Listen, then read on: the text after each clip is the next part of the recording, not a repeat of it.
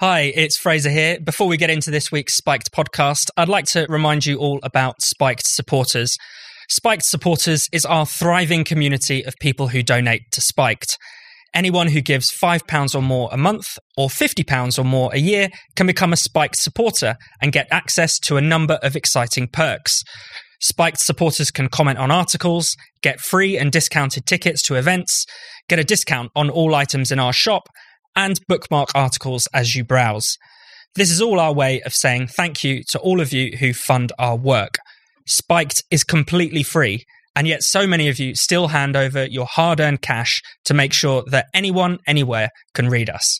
We're so grateful for that. If you don't give to Spiked yet, then now is the perfect time to start. Just go to spiked-online.com forward slash supporters to set up your donation and your Spiked supporters account. That's spiked-online.com forward slash supporters. Now, on with the show. Hello and welcome to the Spiked podcast. I'm Fraser Myers, and with me this week, as ever, we have Spiked's deputy editor Tom Slater. Hello. And Spiked columnist Ella Whelan. Hi. Coming up on the show, climate change, the Kate Clanchy scandal, and Geronimo the alpaca. So, this week, the IPCC published its latest blockbuster report on the state of the climate. The UN Secretary General said that this was code red for humanity. Tom, uh, what have you made of the kind of discussion coming out of it this week? It's been completely apocalyptic. And I think that's the thing that always happens whenever any kind of big climate change report lands from mm. the IPCC or from anywhere else.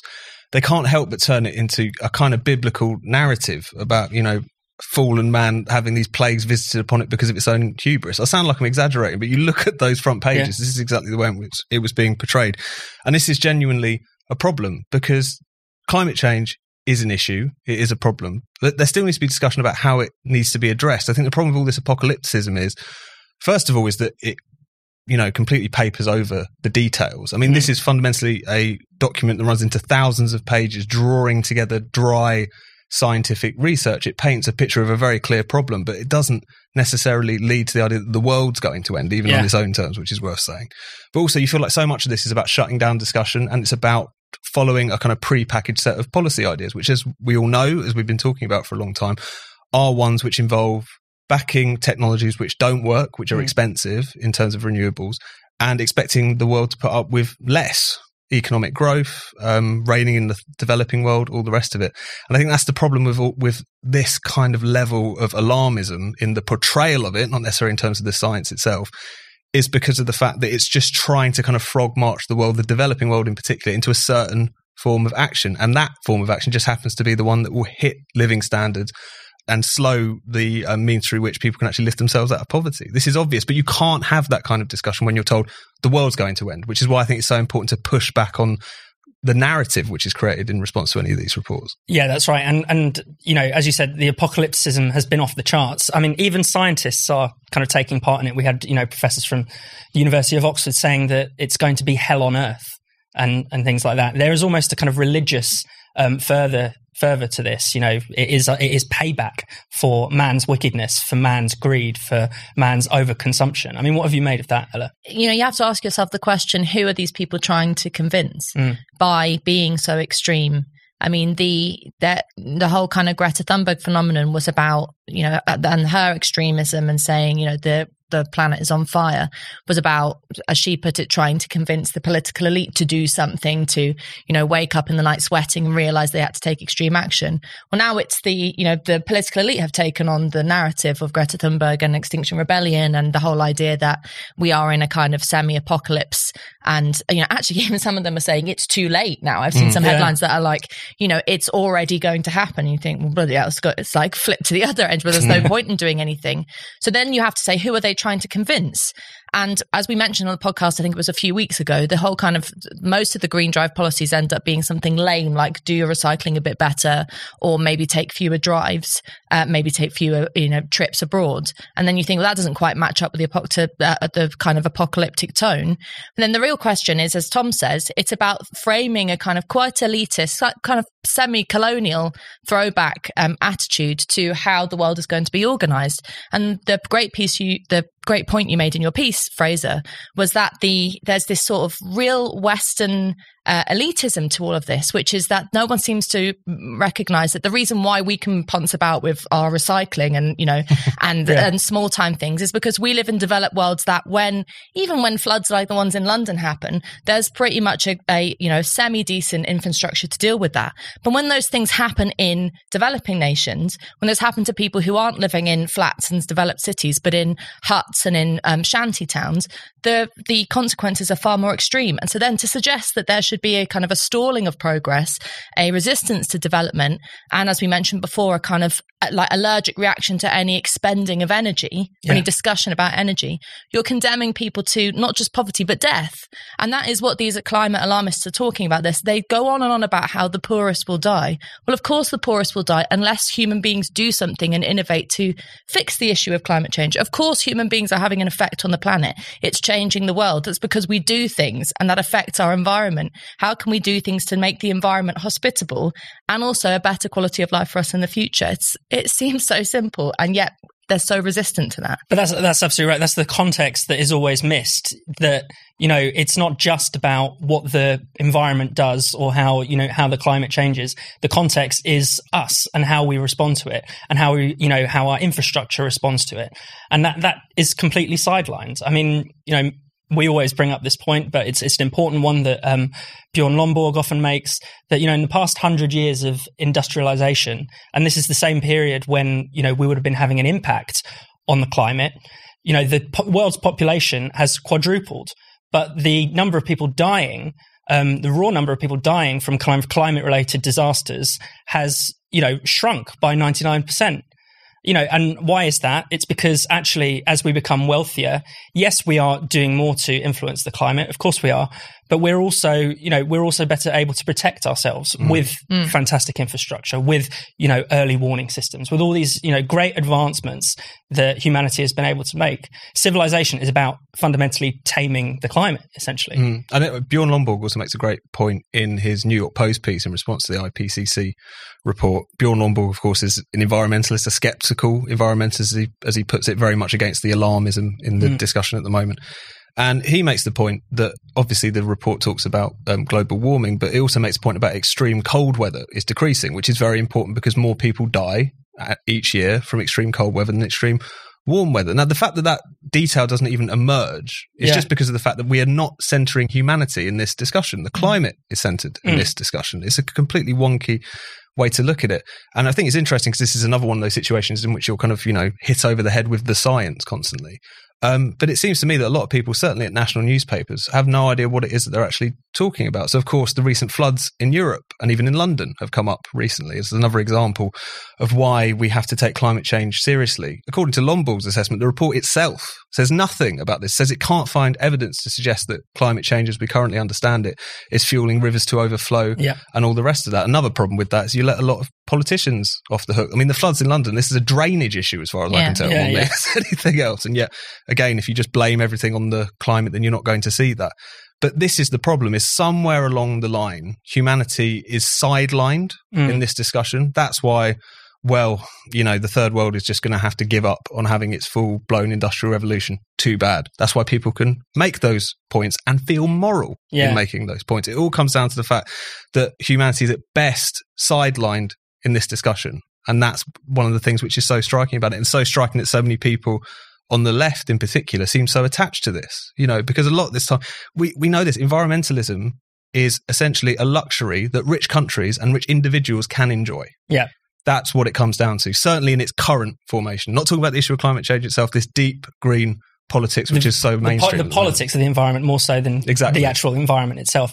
And I think, you know, going back to your point about these people don't really know anything, I think there is a kind of really strange six formerish politics that kind of emerges often in response to this. There is this sense that, well, the only reason we have climate change is because people like oil, and the only reason they like oil is because they've been lied to by nasty rich mm. people, mm. by by the big, you know, fat cat capitalists, not you know, remembering that the reason people, you know, use fossil fuels is to, you know, heat their home to fuel their car. And to, of course, to power hu- the huge kind of industrial processes that keep us prosperous and keep us wealthy. Yeah, there's a really infantile way of understanding it. I mean, everyone got their necks in the twist about Boris Johnson's, you know, idiotic comments about mm. Thatcher being the first kind of eco warrior.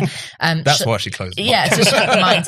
Which, you know, putting aside Ridiculous. the relatively obvious, you know, disdain that someone like Boris Johnson would have for working class communities, which is uh, almost not worth saying. You know, it also kind of this idea that miners were pulling fossil fuels out of the ground for the sheer joy of it, well, yeah. because they really loved that substance. It's, it's a complete misunderstanding of how people relate to uh, how they heat their homes. So no one's sitting there thinking, you know what, I actually really prefer gas. I just like it's that's stupid. It's not how people think about it. Take into consideration cost and efficiency and you know ease. What's there, what mm. works, what's already uh, in the infrastructure.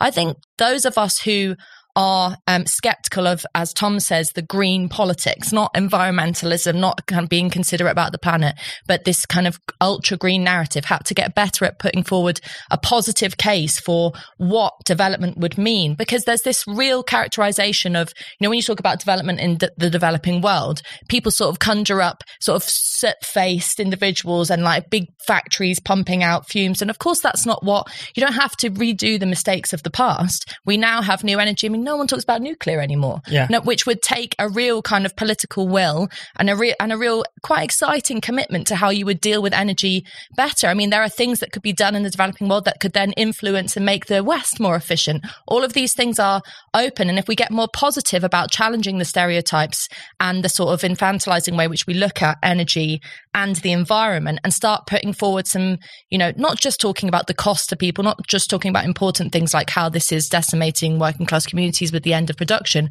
but also saying what is our plan? What do we think could happen? And putting forward some of those more challenging the apocalypse, uh, the kind of apocalyptic outlook with some reasonable, rational, and actually future orientated ideas, challenging the kind of short termism of, you know, stop drinking from plastic bottles and thinking, is there a way we can drink from plastic bottles and it not affect the planet? You know, get innovative about it. I think the point about nuclear is, is important to stress for a second because I think the absence of that from the discussion just shows how this really isn't about the climate. It's about yeah. something else. It's about uh, kind of politics which has developed on the left. This kind of disgust with industrial society, really. Mm. Because the thing about something like nuclear is it offers the promise with a lot of investment and a lot of mm. development of allowing us to continue to expand our living standards, to power cities, to you know, for humanity to continue to grow and flourish whilst using an energy source which is green in two senses of the word. You know, this yeah. is something that is could generally be transformative. The fracking thing is also quite similar, as far as I think during the Obama years in particular, the embrace of fracking um, and therefore the the less reliance on on coal. Obviously, fracking isn't um, and gas isn't clean, but it's a lot cleaner than coal is. Is how the US quite drastically brought down its carbon emissions. But the the fact that that's still a dirty word, yeah. the fact that in the UK in particular, despite the fact we're sitting on a fair amount of shale gas and oil, there's still this inability to actually do anything with it. Um, shows the fact that this isn't even really about the what they're saying it is, which is bringing down emissions and is about climate change. Informing it is this discuss distaste mm. for industrialized society. Yeah. There's this kind of neo-romantic sense in which we've sullied ourselves by pulling so many people out of poverty. That's what it comes down to. I mean, and that's why we've always got to be so conscious of that distinction between the issue of climate change and the politics of environmentalism, as you were saying earlier. Exactly. And if the, the problem is, if we if we solve the problem of climate change, we solve the problem of carbon emissions through things like nuclear, through um, you know reducing it through um, through gas. I mean, that's not a perfect long term solution, but it's a very good medium term solution. Then we get rid of the imperative to change our lifestyles to live in accordance with more kind of green ideas then you know then they can't tell us to mm. to take less journeys to travel less to you know live in your little um, village and live this kind of sparse and parochial you know, life parochial yeah. life essentially and that's and that's unfortunately you know the sort of technical solutions to this that's why they um that's why they create such anger among environmentalists. I mean, I suppose you should say don't trust uh, the environment with environmentalists might be the answer because uh, they're they're pretty much opposed to any you know solution that allows for a better environment and keeps you know humanity ticking over. Mm-hmm. Yeah, the the idea of plenty um, of having more is now become a terrible thing. You've got all these theses coming out about what, how, you know, the, the crisis of the environment and climate change could help us rethink our very limited, understand, you know, Western materialist understanding of being tied to our iPhones and our foreign holidays and, you know, how we could really live a simple life. And it's pretty much the same as when we talked about the lockdown and the mm. way in which um, middle and upper class people dealt with this, the, the pandemic is like this period to be cool and reflect and how it's really good to kind of simplify life, which is fine if you've got the resources to be able to live a simple, enjoyable life. But if you're not, you don't have that choice and you don't have that, um, that offer of plenty of a life of luxury, then it's, then it's meaningless. I mean, there is, it, let's not be crude about this. It's not that we're just simply saying, well, everyone should have the right to have a new pair of Nike trainers every week. But yes, they should, because it's not about fetishizing materialism. It's about saying that there are things that there are kind of limits that human beings are still restricted by that we could push through. You know, in, if you sort of block the idea of materialism, you also block the idea of changing our lives, of the way in which, you know, I'm not opposed to electric cars and opposed to um, different ways of travel, but it's just that it's so fucking expensive. Mm. It's just that like that's the, yeah. the main barrier. And so then if you have a sort of a, an opposition to the idea of production and of plenty, then you don't innovate in lots of other ways. You know, never mind the kind of materialism of, of holidays and stuff like that. What about innovating in science and tech and the way we build houses? All of these things are linked in together. Mm. So you don't have to take this, as you say, kind of sixth formish, yeah. slightly um, sort of stupid, uh, lefty, very kind of simplistic view of, uh, you know, buying anything and capitalism and consumerism is bad, mm. man. Mm. It's like that, that is a real restriction to thinking about how these things are all linked in terms of human progress in the round. Mm. I'm starting to think sixth formerish was maybe a bit too generous, but there you go. I just, I just on that point, because I think even in the kind of right wing deflection point, which is always to talk about China, you see a bit yeah. of an essence of what we're talking about. Yeah. Because the kind of things, you know, we're pretty good over here, we're cutting our emissions, but China over there opening all yeah. these new coal power stations. Again, it's just missing the fact that the reason that in recent decades China has been able to lift millions and millions and millions of people out of poverty is because it has been industrializing yeah. and it's been burning a lot of coal. And when you hear people, the kind of very optimistic people, you know, people making the point that, you know, in recent years, the number of people who've been in extreme poverty, the, the fact that if you look at humanity in total, life is so much better mm. on net because of all this. A lot of that is because of China. I mean, this is the thing that people don't like to admit mm. in the context of all of this. But then there's the domestic part as well, because even if we're just talking about the impact of pe- people's lives in Britain, I mean, the Treasury's own analysis re- notes the fact that these net zero policies, which we've been talking about, will not only come at eye watering costs, but the um, again, the burden of it would be borne disproportionately by working class people. And then yeah. when you see polls saying things like, most people in the country think that climate change is an issue. Many of them actually still think that the government isn't doing enough. But you ask them, would you be willing for this to hit you in the pocket? And I think the last opinion poll I saw was only 27% of people were happy to do that. There's a reason for that. And it's yeah. not because they're selfish, it's because people expect their lives to get better. Mm. That really at base is what politics is supposed to be about. Mm. And then to see the left try and make this a class issue, as you were saying, yeah. and then your piece you make the point that it gets this completely the wrong way around, shows how much the left has lost it. Because if being left wing or progressive doesn't mean trying to free people around the world from tyranny and poverty, broadly speaking, then it means nothing. Yet these people want to enforce less, yeah, not just on people here, but everywhere. So the the less attachment to this issue is completely bemusing, even though it's just taken as common sense at this point. And we should talk a bit, um, you know, final point on this uh, this topic about democracy. I mean, that is fundamentally a problem in a democracy where you have a government essentially saying, well, not saying out loud, but enforcing, wanting to enforce austerity, a kind of very extreme form of austerity, much more than you know what we experienced um, five years ago. Mm-hmm. That you will have less. I mean, how can they possibly survive that. Yeah, well, this the whole kind of semi scandal rumbling on about the red wall voters and these sort of leaked WhatsApp messages by in that show Michael Fabricant and some other Tory MPs who represent some of those red wall constituencies complaining about the fact that their voters are not going to take this um, basically enforced austerity and you know take the cost of what the uh, net zero policies will mean you know, is a, as, as, a little bit of a kind of ridiculous rumbling within the Tory party that doesn't mean much. But of course, those red wall voters were sold in that in that previous general election the the idea that their communities would change and that yeah. you know the levelling up agenda and skills and money being pumped into the areas of you know places where people haven't had jobs for decades, um, let alone the last few elections. And now what they the Tories are uh, lining up their policies in line with is this net zero promise that all jobs or all opportunities of skills will have to be shoehorned into the um, tick boxing of uh, anything that's climate change friendly. Mm. And that completely narrows the scope of any kind of opportunities that those people are going to have. It's going to mean less jobs, it's going to mean less opportunities, which is exactly what, let's not forget that the Red Wall voters didn't suddenly take a look at Boris Johnson and think, hey, this looks like a guy who's on our side, let's go for him. It was framed under the, the promise that the Tories were going to be bringing in democratic promises alongside Brexit, but also that they said that they understood better the, than the Labour Party that these voters needed to be listened to. Now, of course, this kind of the undemocratic nature of climate change policy, which is basically like we'll have no consultation, we'll just listen to the scientists, if that, and this is going to be an imposed kind of form of less, as Tom says that's completely neglecting the promises that were made to those red wall voters and voters all over the country, yeah. not just the ones in the red wall constituencies that were voting on the basis, as most people do in general elections, as Tom says, of having more, of having change. And effectively, what this government is all about is saying there's going to be less and there's going to be change, but not in the places that you want it to be. I hope you're enjoying the Spiked podcast so far.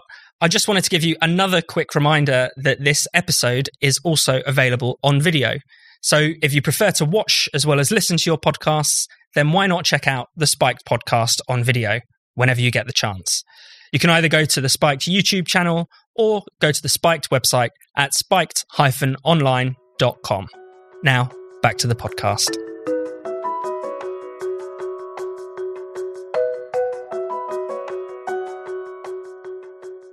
So let's move on to um, this week's big literary scandal. this is the story about Kate Clanchy, who is being essentially being forced to rewrite her book. uh, Tom, do you want to tell us a bit about this? It just reminds me of that Ray Bradbury quote about there's more than one way to burn a book. And I think this is the perfect example of this. So Kate Clanchy, she wrote this book published in 2019. Some kids I taught and what they taught me. It's a kind of memoir talking about her time teaching in an Oxford comprehensive, um, her working with the pupils and teaching them how to write poetry and all this kind of stuff, um, and was widely praised at the time. It won the Orwell Prize. Um, again, was widely celebrated. And basically, in recent weeks, it seems like a few people on Goodreads and on Twitter have started to claim that it's racist basically, and ableist. There's a handful of quotes, largely descriptions of ethnic minority students, references to chocolate coloured skin, almond shaped mm. eyes, with the autistic students saying that they were unself consciously odd and jarring company. A few things like this kind of wrenched out of all context. You know, the worst you can say about those lines is they're probably not strictly politically correct in the yeah. way that things talk about these days, maybe a bit hackneyed and cliched, but certainly not racist and bigoted in intent. That's pretty obvious.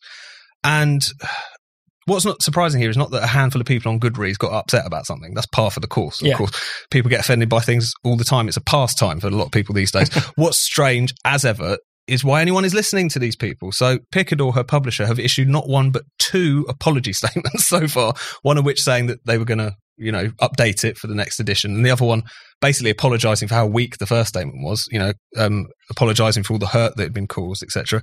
Kate Clanchy herself originally stood up for herself a little bit and has now backed down, said that she's listening, she's going to get the chance to rewrite it. At one point, she even says, I am not a good person, as if she wasn't laying it on thick enough. Serious groveling. Yeah, very, very weird. Philip Pullman, um, an interesting character in the culture in his own right, but um, who uh, defended her um, and then slightly complicated story, but essentially um, backed down and then put out a statement saying again, kind of.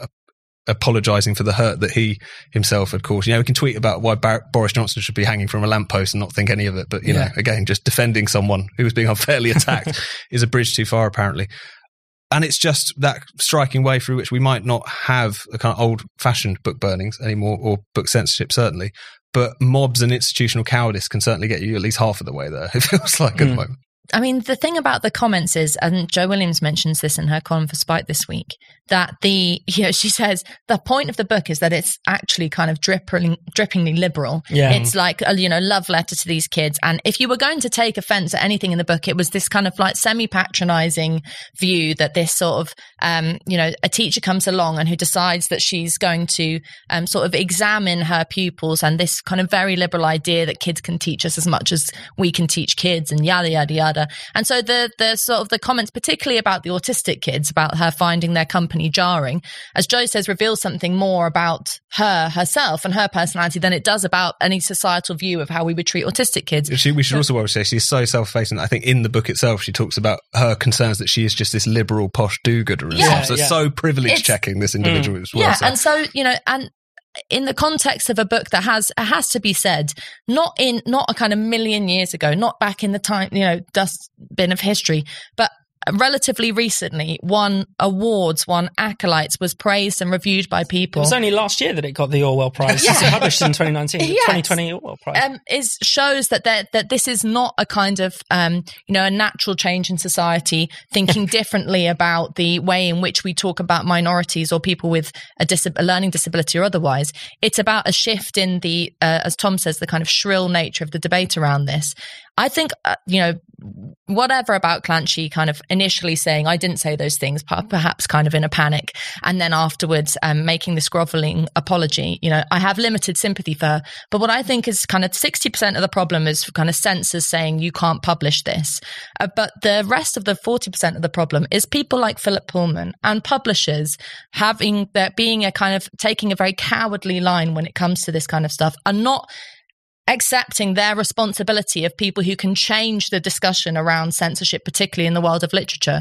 Because it's getting to the point now where an author is going to have to jump through so many ho- hoops um, and, you know, check so many things and have sensitivity readers and all the rest of it before their stuff can get published, which means that the, the world of literature is going to become incredibly narrowed and incredibly politically constrained. And if Philip Pullman, with all his sort of, you know, whatever it is, I don't know what his net worth is, but he's a very wealthy man, very well connected, as Tom says, very um, used to being slagging people off on Twitter, has a large following, doesn't have the balls to stand up for someone when he really believes it, and then gets kind of at this sort of robotic kind of statement saying I how I retract my statement, which was definitely written by somebody else, then you think, oh, you're part of the problem. It's going to start taking some people to step forward and like Lionel Shriver or some other authors who we know well and have done this to say whatever about my reputation, whatever about my book sales, this is something politically that's worth standing up for. We need to have more people like that and less cowards like Well, and Clanchy. Yeah, that's right. And and you know, there's there've been so many kind of literary scandals over the past couple of years to do with the culture wars, particularly around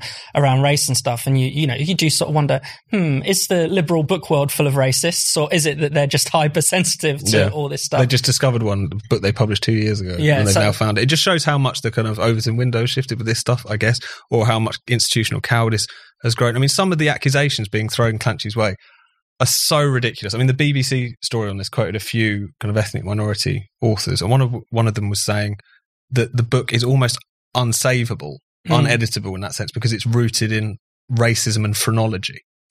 Why are you listening to these people? These people are crazy, Yeah. as far as I'm concerned. But unfortunately, they do rule the roost, or they nevertheless can exert influence over these cowardly publishing houses. And what's I think is quite um, interesting is now is that a lot of this is coming from kind of within Yeah. the publishing world, if you like. This one's a little bit more complicated, but if you think particularly about the stuff we've seen in America um, in the last couple of years in terms of publishing um, and North America more broadly, you know, the whole American Dirt scandal, um, Jeanine Cummins' book, I think, I'm Mm. right in saying. So this again was quite fated. You know, Oprah Winfrey had um, celebrated this book. Noted um, bigot. noted bigot, of course, um, who and because the book um, depict it was about um, Mexican American immigrants, broadly speaking, and because some people said that it was stereotypical, and also she was a white woman profiting off of, or a non-Mexican woman, I should say, profiting off of their struggle, etc. They ended up having to cancel the book tour over safety concerns. I mean, this Yeah. is utterly crazy. The, the, the other one, which always comes to mind, which was 2019, I think, this young adult author called Amelie Wen Zhao, I think her Mm. name was. She had a debut book coming out, um, so some sort of fantasy book, as far as I can tell. I don't really know because no one really knows because it never came out. She Yeah. pulped it because of the and um, stopped it going out because when they sent it out to readers and reviewers and stuff, word got out and people were suggesting that her depictions of slavery were insensitive and racist and all the rest of it. The pressure is kind of internal in Yeah. a weird sort of way, and that's one of the things which you think a lot of this industry is almost probably without you know beyond saving for a couple of years. And, and of course, there was that staff revolt in Canada um, Yeah. at Penguin Random House over Jordan Peterson's Staff second revolt book. at Hachette over Yeah. you know um, J.K. Rowling Rowling's children's book. but then it's so selective. Like the I, I recently reviewed The Authority Gap by Mary-Ann Sieghart, which is about women. It's like an ode to FTSE 100 women and why we should care more about them. And in it, she uses this example, which I like took me aback, where she talks about um, Dawn Butler's, uh, you know, interaction with someone allegedly saying that why are you in the lift? You're a cleaner, and that whole mm. the, the whole saga that happened there.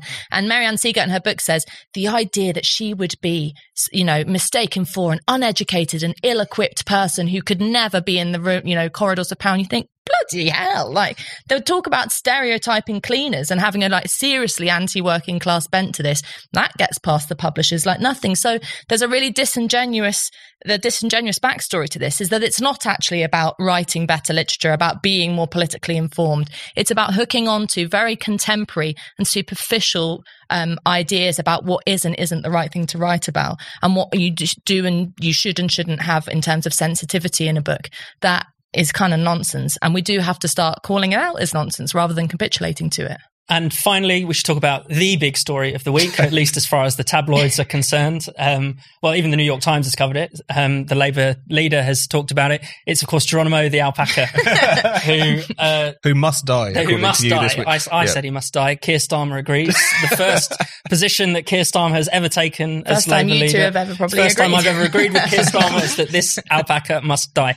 Um, really, I, I, mean, none of us particularly uh, care about um, the fate of animals, but the reason this story is so fascinating is because over 100,000 people have signed a petition um, calling for the alpaca to be saved. Mm. The, the owner of um, the alpaca farm has spent eighty thousand pounds on legal fees and has she's raised a militia in her own words. I don't think they're actually armed. they're going to stand in the way of the bolt gun if it comes along.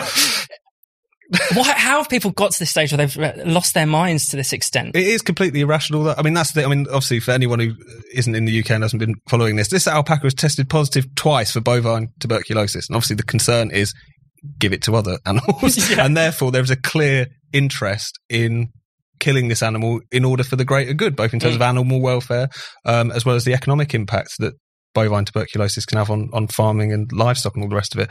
And this is why that the government has quite sensibly said this animal has got to go. Yeah. I think the problem is that I don't know whether it's senti- it's just British sentimentality about animals mixed up with just the fact that animal rights along with environmentalism seems to just be continuing to assert itself as morally good even if it is totally irrational. Yeah. But it's something in between those two things and a bit of silly season no doubt which has made this such a perennial issue because this is an open and shut case as far as anyone looking at it could surely think. Yeah, the the, the test that has been given to Geronimo, um, it has a less than one percent false positivity chance. the the alpaca's been tested twice. The owner wants another test. I mean, it's just ridiculous. it is ridiculous, and I think that it, you know, it is silly season. But also, there are people like Chris Packham who are involved. You know, noted um, extreme environmentalist. Chris Packham. no, but I mean, this, he's an individual who's part of organisations and has said himself that you know, in relation to uh, you know things like Ebola or the pandemic, that you know every microorganism, every kind of uh, every cell has its place. Is someone who yeah. really is deluded in terms of the order of priority when you're thinking about how to organise a, a society. Microbe lives matter. Yeah, and the and the important thing here is the reason why the alpaca has to die is not because it's fun to kill an animal for any reason, and not because because you should ever kill an anim- animal unnecessarily, but because the the way in which we organize the difference between human beings and animals is is because human beings are valued more. And in this, in the context of bovine TB, the livelihoods of farmers in the area and actually across the UK are more important, and the livestock of those are more important than this one individual's pet alpaca. And you know, the, the, there is a more there's an important point to make about you know the the way in which the government handles TB, because of course it's been endemic endemic in the country for what 20, 30 years now. There's never been a serious conversation about how to deal with it. There are farms all over the country who are constantly living with, um, you know, orders against movement and living with TB and their livelihoods are damaged. So you could have, yeah, sure, let's have a discussion about how better to deal with TB, how to perhaps eradicate it at some point in the future. But to to this really tells you less about how we're dealing with TB in normal um, kind of animal rights care, mm. and more about how the discussion about human beings' relationships with animals has become so blurred, whether it's through mm. kind of, you know, the obsession with veganism, sort of militant veganism, or the, the way in which we're now sort of pouring scorn on the idea that there should be animal testing for things like medicines or, yeah. or scientific research. That blurring of the distinction between humans and animals is very dangerous because of what it does is it denigrates the specific superiority and you know, you almost get pillorized for saying that, but the superiority of human beings and why protecting human beings is more important than protecting animals. I mean, this is the point: is when you concede that principle that humans are more important, that human lives are far more valuable, you do end up in weird places. I mean, the Geronimo story is a kind of funny one on the scale of things, but you know, the, this is a point you highlighted in your piece, Fraser, that BuzzFeed investigation from a couple of years ago, which found mm. that the WWF were funding armed guards. Guards is a polite way of putting it, who had killed and tortured people to try and clamp down on poaching. Yeah. So when you concede that animal lives are as important as human lives. This is the moral muddle that you get into. I mean, the Geronimo thing is silly, but ultimately that's where you end up. And it's just, it boggles the mind that more people can't see this. Thank you for listening to the Spiked podcast. We're back every Friday, and you can now watch us on video too. Check us out on YouTube or go via the Spiked website, which is spiked-online.com. See you next time.